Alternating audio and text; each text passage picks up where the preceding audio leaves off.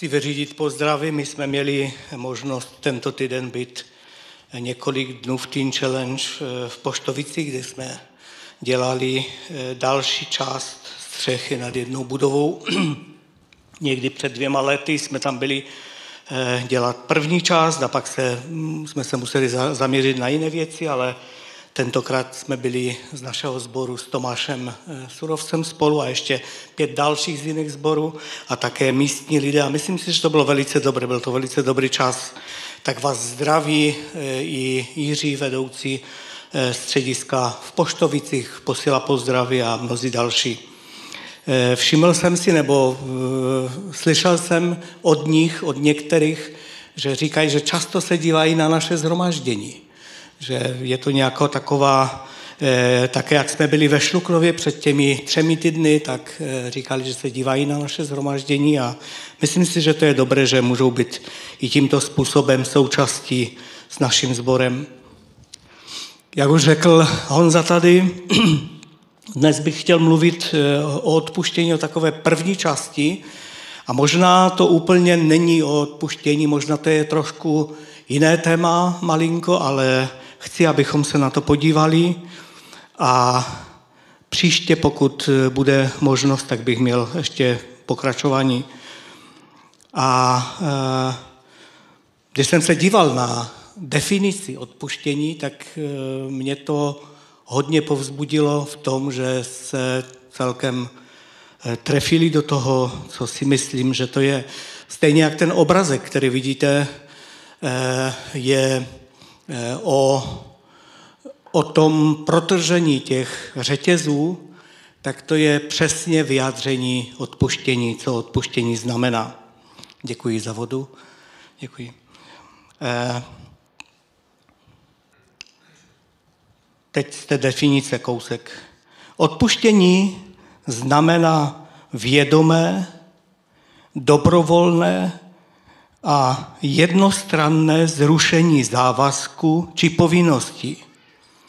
Ten, kdo odpouští, zbavuje toho, kdo je mu dlužen nebo kdo mu ublížil, závazku, který tím vznikl.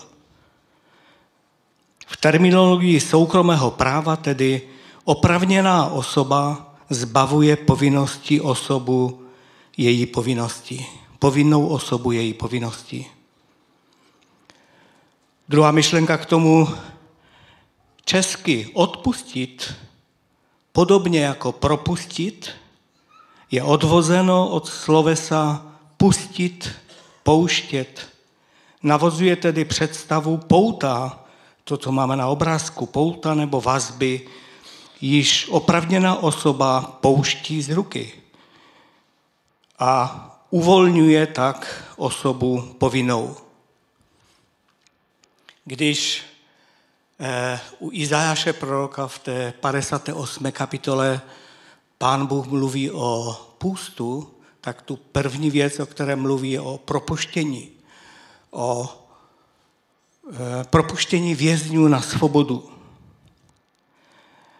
A v té definici, kterou jsme četli v té, v té první myšlence, je tam napsáno, že je to vědomé. Eh, je to něco, co nepřijde samo. Je to něco, pro co se musíme rozhodnout. Je to vědomé. Odpuštění je vědomá záležitost. Je to racionální krok směrem k odpuštění. Není to nějaké fluidní duchovnost, které se bude dít, ale je to vědomý krok k odpuštění. Nestane se to samo sebou, ale je to podmíněno vědomým rozhodnutím toho, který odpouští. Či za prvé je to vědomá věc, za druhé je to dobrovolné. Nikdo nás nemůže donutit k tomu, abychom odpustili druhému. Víme, že jsou po světě různé konflikty a často tam zasáhnou cizí vojska, snaží se to nějak usmířit, stlumit, zastavit, ale pokud nedojde k odpuštění k tomu dobrovolnému vzdání se nároku, pak znovu a znovu ten konflikt se otevírá. Vidíme to po celém světě, že se to děje do dnešní doby. Či dobrovolné. K odpuštění nelze donutit, musí to vyjít zcela z poznání a rozhodnutí toho, který má nebo chce odpustit. A také tam bylo řečeno, že to je jednostranné. Někdy si říkáme, já bych odpustil, pokud by ten druhý to nebo ono. Ale odpuštění je jednostranné. Není to něco, co je závislé na tom druhém, ale je to naše dobrovolné, vědomé a jednostranné rozhodnutí. Je dobře, pokud se dá jednat na obou stranách, ale pro odpuštění není třeba, aby ta druhá strana se rozhodla udělat stejnou věc. Je to jednostranná záležitost. Pokud chceme odpustit, tak je tady cesta, abychom tímto způsobem eh, odpuštění dali a, a eh, mohli, mohli žít v odpuštění, byť to je pouze jednostranná záležitost. To je tak, takhle na úvod jsem chtěl říct a ta první myšlenka, kterou bych chtěl se u ní zastavit, je odpuštění Bohu.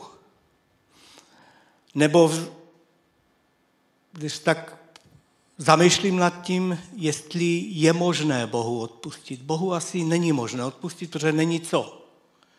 Ale vzdání se pocitu ublíženosti, vzdání se pocitu, že Bůh mě nemá rád, protože to nebo ono. Vzdání se pocitu toho, že Bůh je ke mně zlý a působí zlé věci v mém životě. Čili není to tak přímo o tom odpuštění, ale týká se to i toho, ale vzdání se pocitu ublížení, pocitu toho, že Bůh je mi něco vinen, že je ke mně zlý, že se na mě zlobí. A protože odpustit Bohu znamená, nebo zní i v mých uších a mnohých z nás velice divně. Protože Bohu není co odpouštět. Bůh je suverénní Bůh, nikomu neubližuje, nikomu nic nedluží, Není mu co odpustit. A přesto spousta lidí, ale nejen nevěřících, ale i křesťanů se zlobí na Boha. Protože neví, proč se to nebo ono stalo. Zlobí se a jsou naštvaní, protože se něco stalo v jejich životě, co si mysleli, anebo myslí, že se stát nemělo. A tak Bůh se nikomu nemusí spovídat. Bůh je Bůh. A co je zřejmé, Bůh je dobrý Bůh. Nikomu neublížil, nikomu neubližuje. Není to nějaké božstvo, které, se, eh, které by se nějak eh, radovalo z toho, že může ubližovat lidem. Není to tak. Bůh je spravedlivý, dobrý, milující. Není mu co odpustit. A přesto Eh, spousta lidí se zlobí na Boha. Když první lidé zřešili v ráji, tak ten hřích způsobil, že najednou ten milující Bůh, který s nima chodíval po, po té zahradě a který s nima rozmlouval, se stal jejich nepřítelem.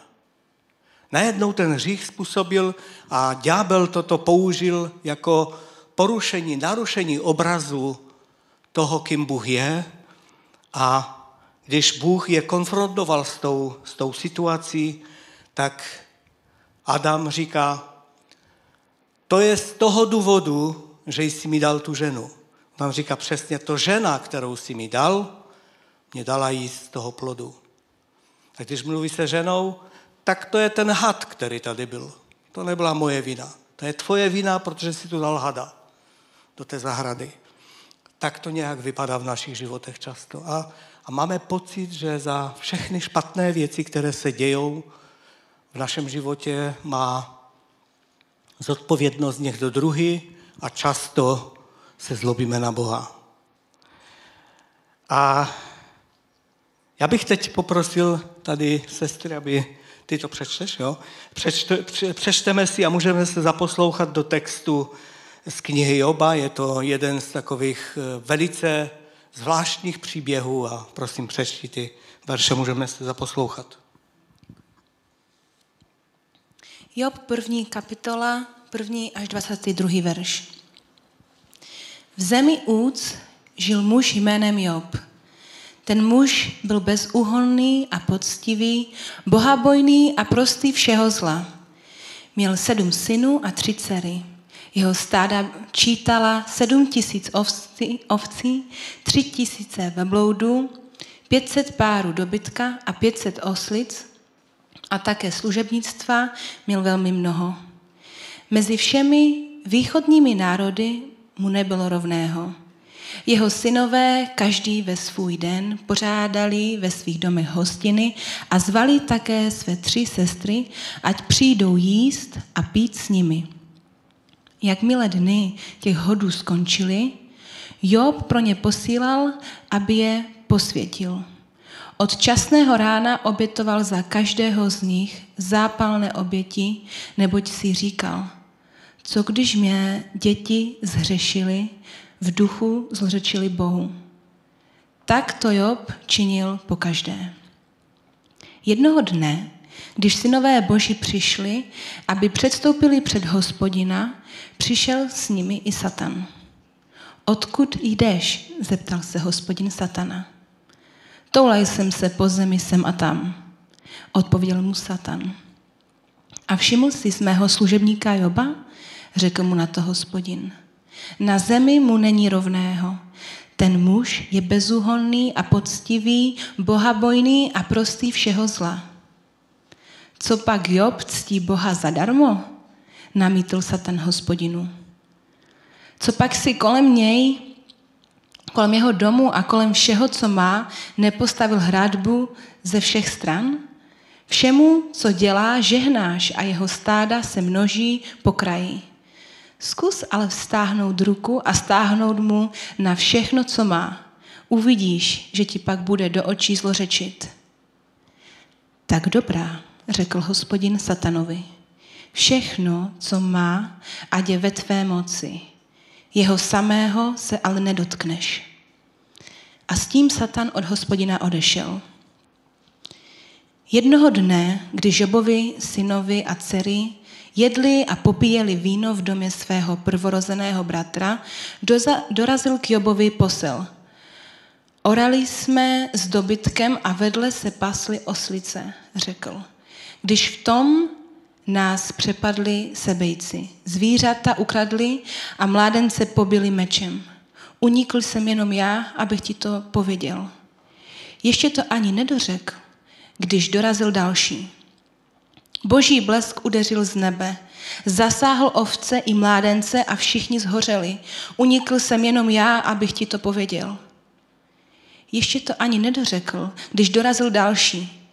Chaldejci se ve třech tlupách vrhli na velbloudy, ukradli je a mládence pobili mečem.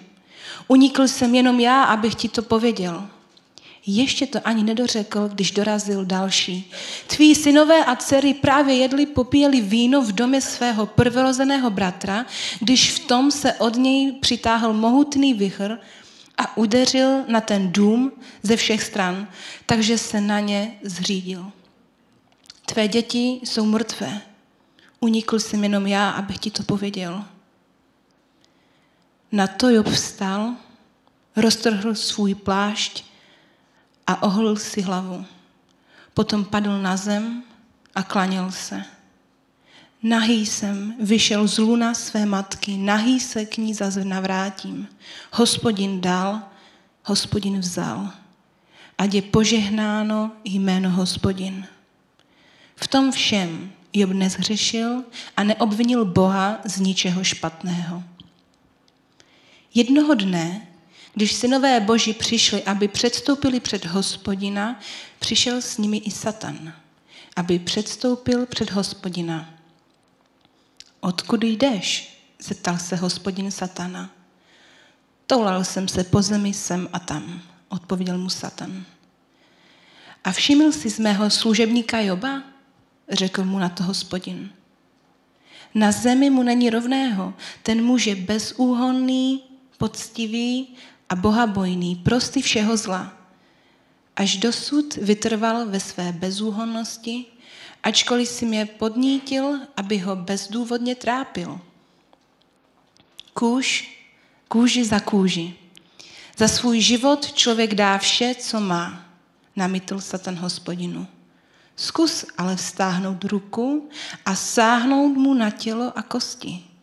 Uvidíš, že ti pak bude do očí zlořečit. Tak dobrá, řekl hospodin satanovi.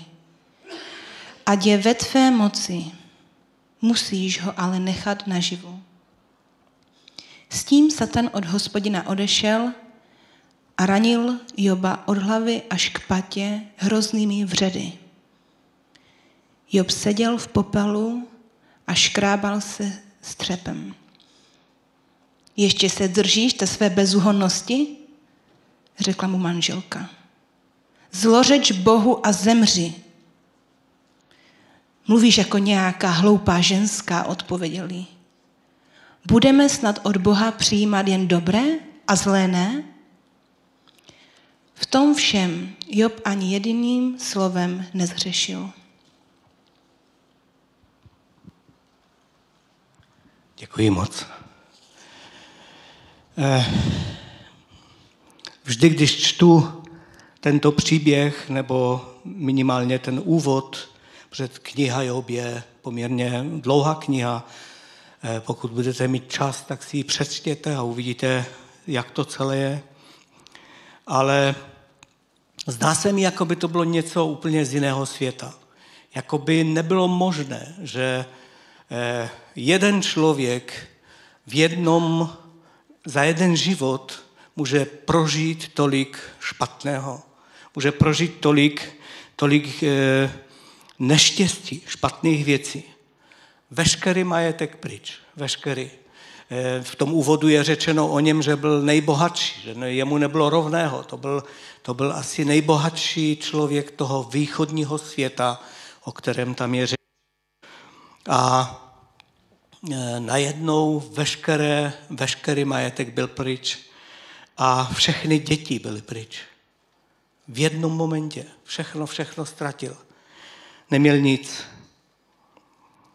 Ale máme tam ty dvakrát řečeno, že v tom ve všem Job nezřešil a neobvinil Boha z ničeho špatného.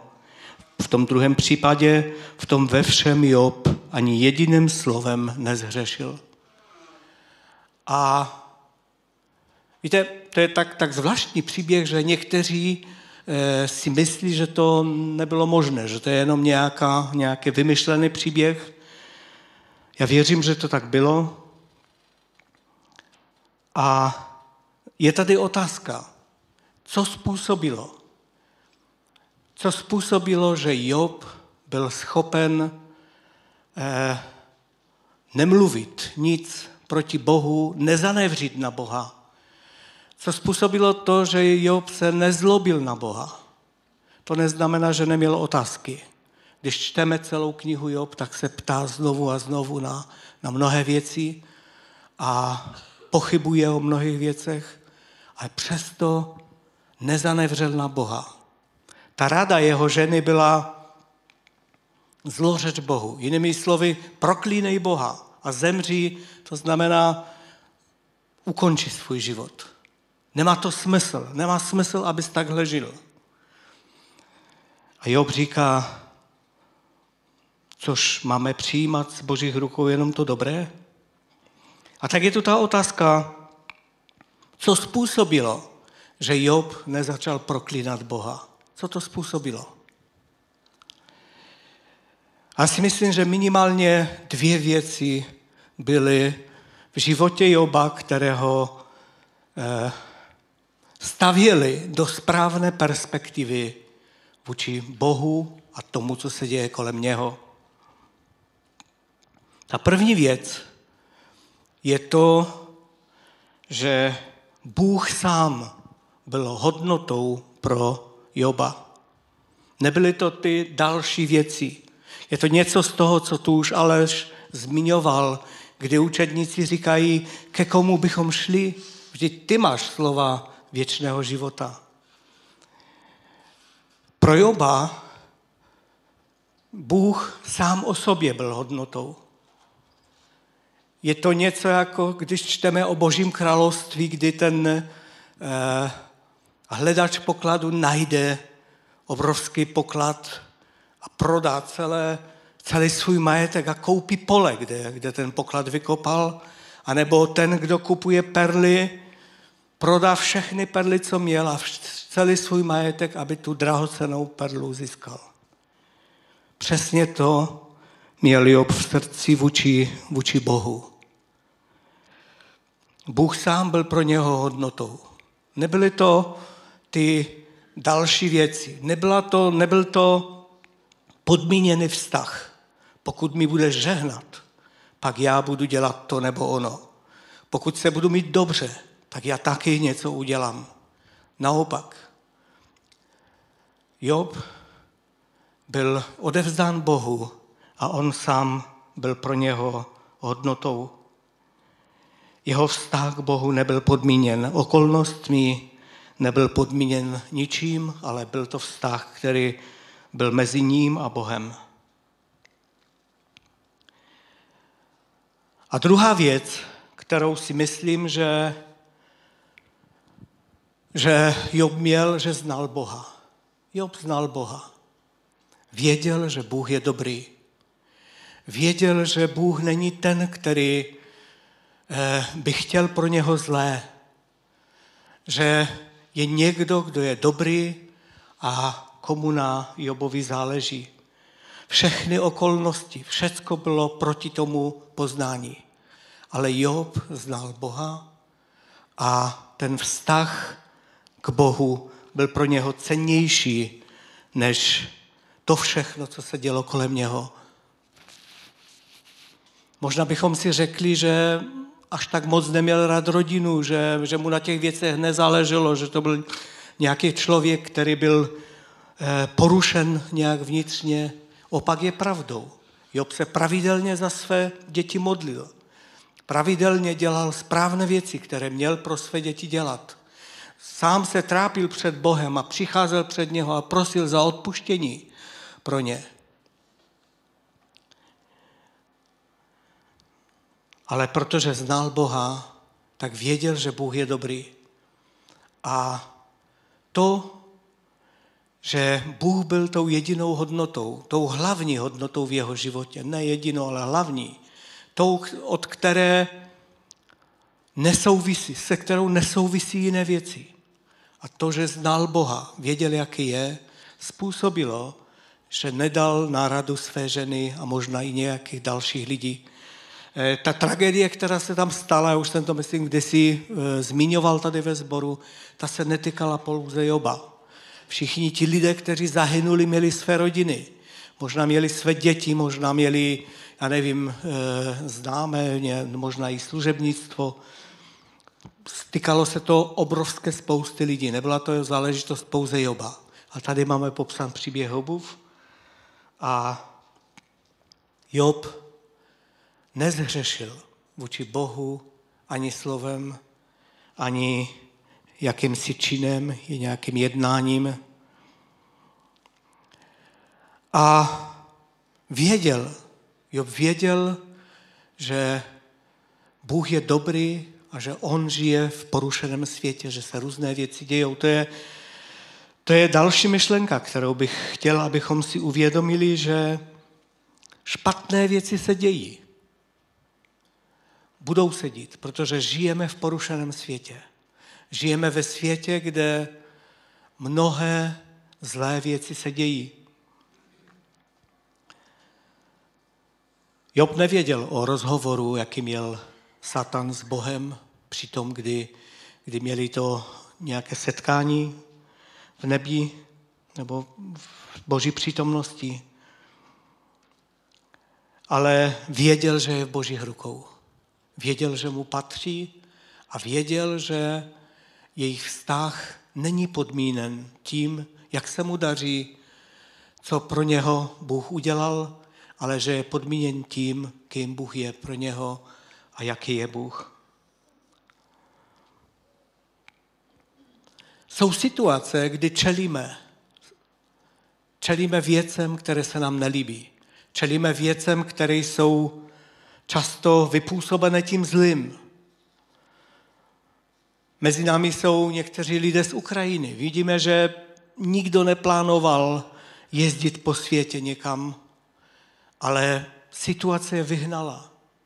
Dostali se do obtížné situace a museli utíkat.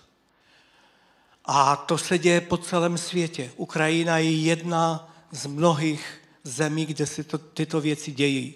A lidé utíkají, aby si zachránili životy, protože zlo je na světě a dějou se špatné věci. A tomu se nevyhneme.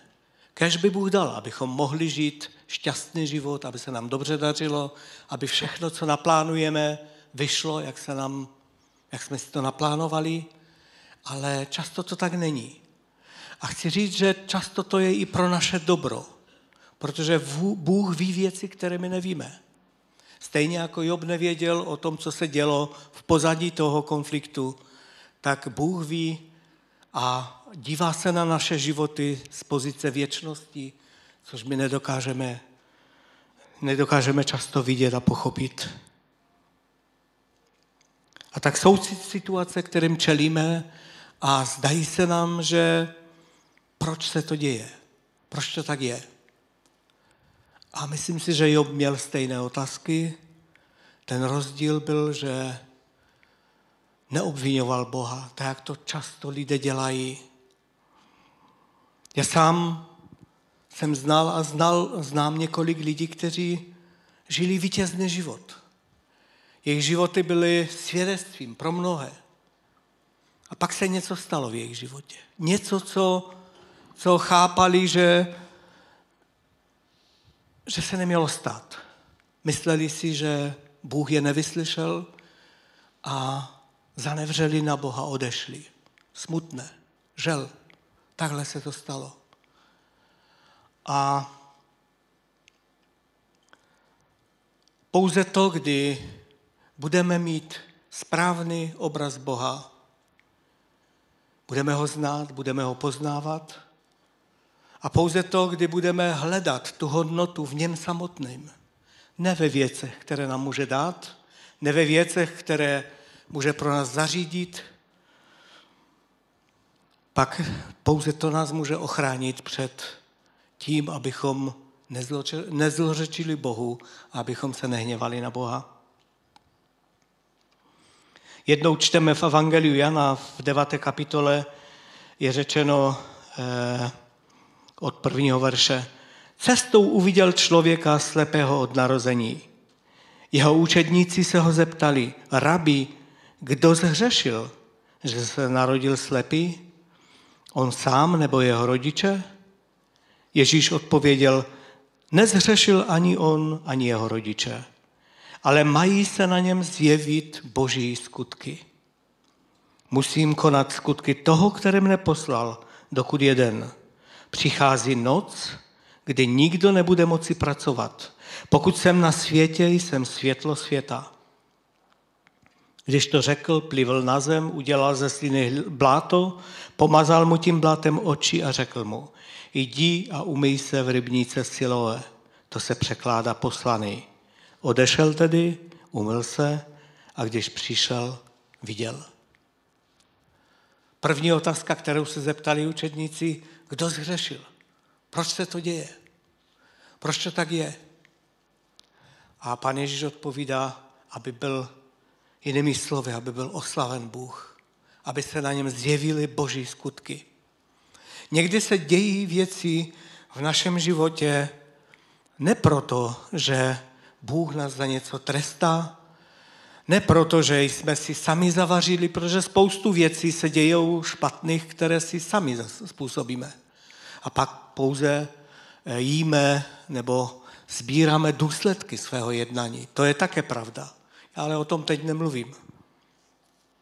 Ale někdy se dějí věci proto, aby Bůh mohl být oslaven. Aby Bůh mohl být vyvýšen.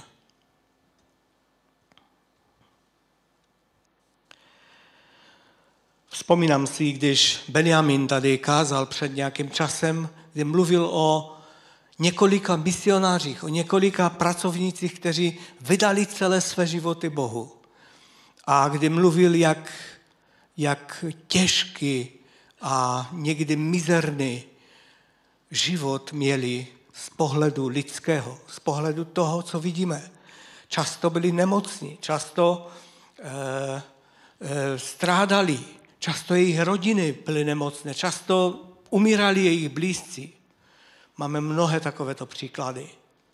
Nevíme, proč se ty věci dějou, ale víme jedno, že Bůh je dobrý a jak je napsáno v písmu, všechny věci milujícím Boha, to je, to je důležité, těm, kteří milují Boha, napomáhají k dobrému. Ne všechny věci napomáhají k dobrému, ale těm, kteří milují Boha, napomáhají k dobrému.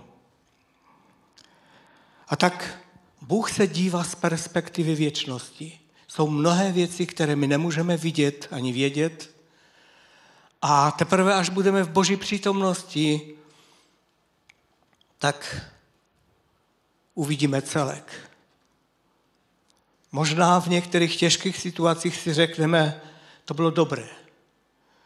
Bůh to udělal správně, protože jinak bych v té dané situace, v té dané situaci možná selhal. A tak to je ten jeden pohled, který jsem chtěl dnes ukázat, a to je eh,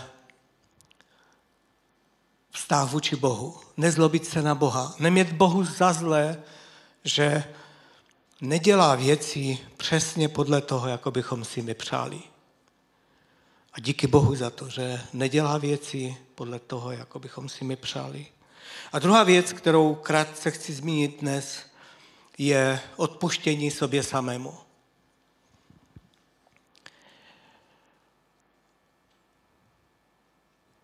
Dokonce někteří křesťané žijí v zajetí své minulosti, v zajetí věcí, eh, ve kterých selhali, v zajetí věcí, které jim ďábel připomíná, že udělali špatně a že není v tom odpuštění.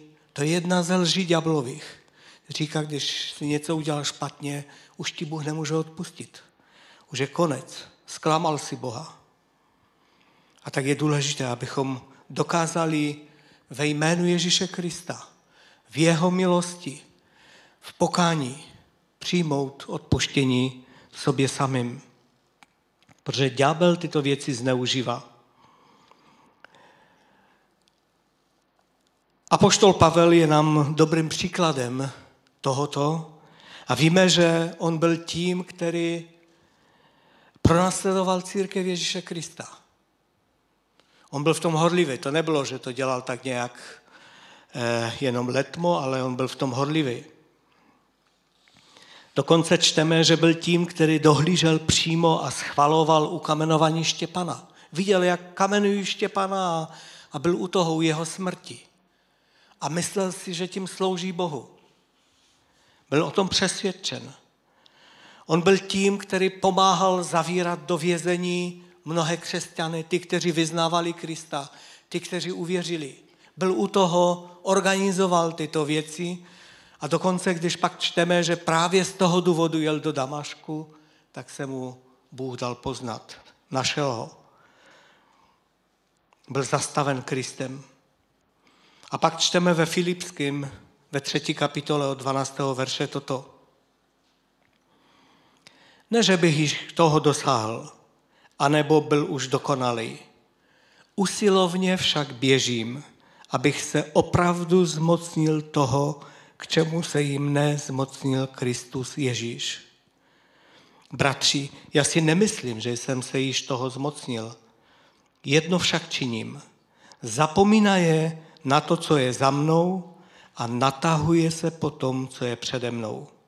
Běžím k cíli, pro cenu božího povolání vzhůru v Kristu Ježíši. Amen. Vidíme tady, že on měl spoustu mohl mít spoustu výčitek svědomí za život, jak je žil. Mohl mít spoustu, eh, mohl se válet a nechat se eh, nějak zastavit v tom, co dělal předtím. Mohl se tím nechat utrápit. Ale apoštol Pavel tyto věci vyznal, činil z toho pokání, nikdy se k tomu nevrátil a žil vítězným, svobodným životem. Čteme tady, že běžel k cíli, ke kterému ho Bůh povolal. Tím cílem nebylo hrabat se v minulosti, tím cílem bylo jít dopředu a pomáhat druhým lépe vidět Krista a najít ho. To byl ten cíl, ke kterému byl apoštol Pavel povolán. A tak on zapomněl na to všechno. Zapomíná. To zna, neznamená, že ty věci neudělal. To neznamená, že se to nedělo.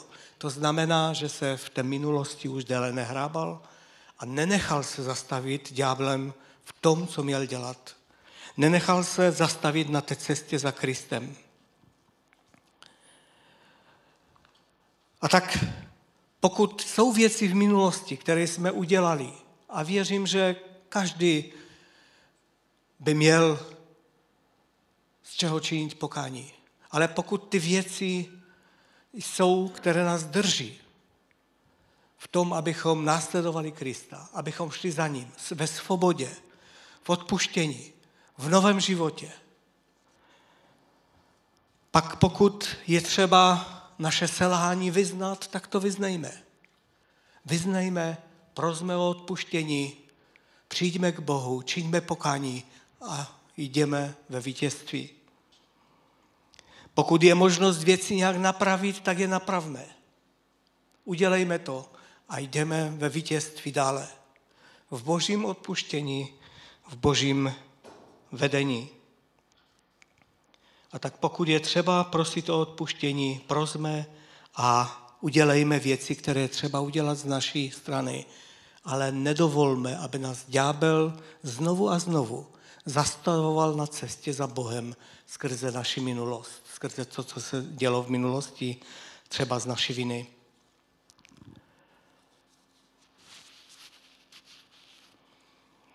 Na závěr bych řekl pár myšlenek ještě. Poznání Boží lásky a Božího charakteru nás chrání před pocitem toho, že nám Bůh ubližuje. Když jsme blízko Boha, když ho poznáváme, víme, jaký je, tak nám to pomáhá a chrání nás před tím pocitem, že Bůh je nám něco vinen, že nám ubližuje. Závislost na Kristu a odevzdanost mu nás chrání před špatnými postoji ve složitých situacích. Stejně jako Job nevěděl o tom, co se děje v neviditelném duchovním světě, stejně často nevíme ani my. Někdy se dějí věci, kterým nerozumíme a Bůh ví, proč se dějí. A proto ta důvěra vůči Bohu je něco, co nás chrání před tím, abychom na Boha zanevřeli. Důvěra, že On ví nejlépe, co je pro nás dobré. Bůh je dobrý a těm, kteří jej milují, vše napomáhá k dobrému. To už jsem říkal. To ne my, ale Bůh má tisíc důvodů se na nás zlobit. To ne my, ale Bůh má tisíc důvodů se na nás zlobit. A on se rozhodl, že se nebude na nás zlobit. A nabídl odpuštění v Ježíši Kristu. Nabídl východisko, nabídl cestu. A veškerý náš hřích uvalil na něho. On má důvody se na každého z nás zlobit, ale v Ježíši Kristu dal vítězství, dal svobodu dal odpuštění a nezlobí se na nás.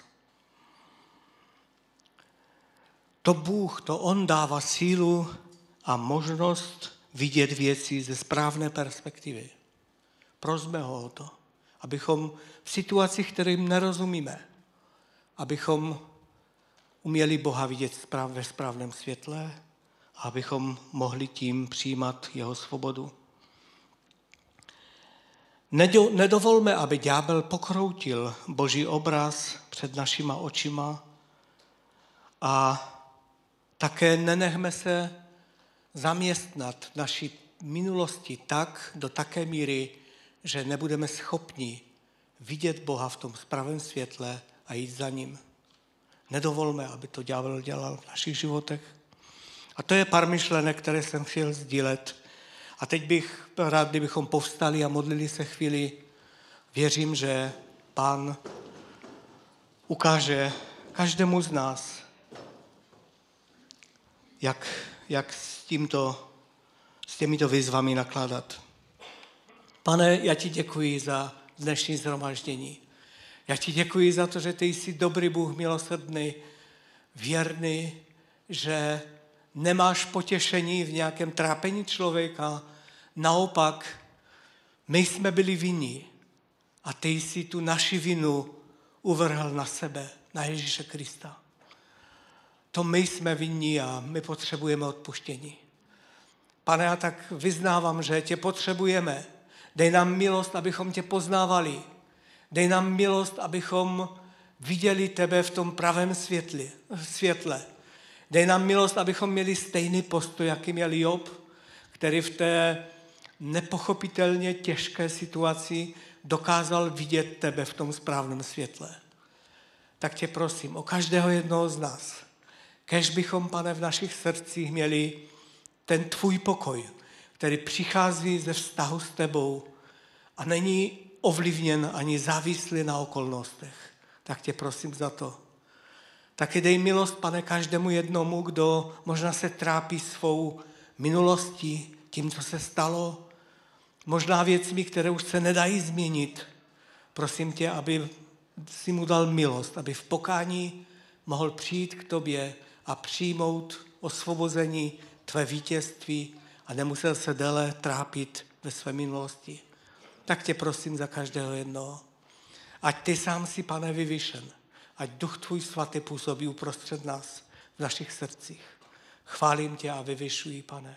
Takže nám ve tvém jménu každému jednomu na tomto místě i těm, kteří poslouchají, ať, pane, můžou přijmout z tvé milosti, z tvého požehnání, ze tvé lásky, z tvé dobroty.